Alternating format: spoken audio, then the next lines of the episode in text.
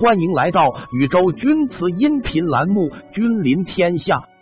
今天要讲的话题是钧瓷底马，这是第一部分。话说传世的宋代钧官窑产品中，以底部刻有汉字数码的钧瓷最为珍贵。但为啥要刻底马？说来话长。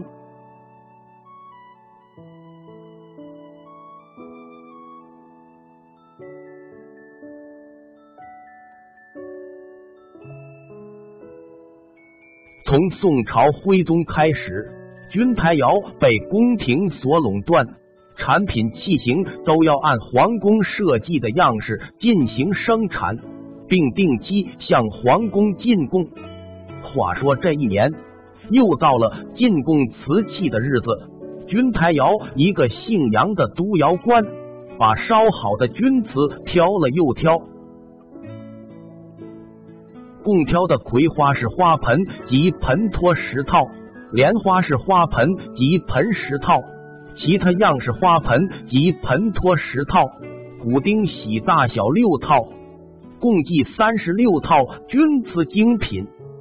这三十六套钧瓷送到汴京，先要送到王府，经内务大臣王强过目。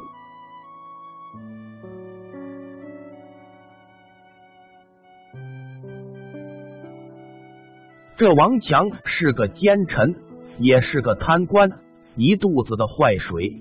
他查看完三十六套钧瓷后，问督窑官还有没有？杨督官答：就这些，没有了。王强的意思是，凡到我王府来的人，谁不送点礼、上点儿货什么的？你不可能就这么空着手来。杨督官是个实诚人。直性子，他哪懂得王府的这些规矩？也听出王强的话外音，就为这，王强老大不高兴，对杨督官怀恨在心。等杨督官一走，王强就开始打起了坏主意，干脆把钧瓷砸碎他几件，就说督窑官失职，路上把皇上心爱的宝贝给打烂了。又一想。不得，这三十六套钧瓷可是完整无缺的送到我王府来的呀，这是人人皆知。要说打烂的话，岂不是引火烧身，搬石头砸自己的脚吗？王强思前想后，没了主意。却说王强有个幕僚叫狗要人。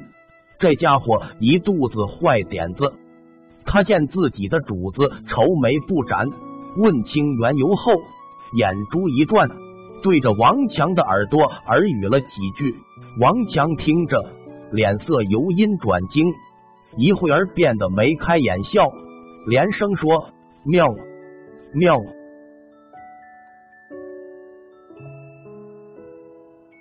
欲知后期如何？请看下期。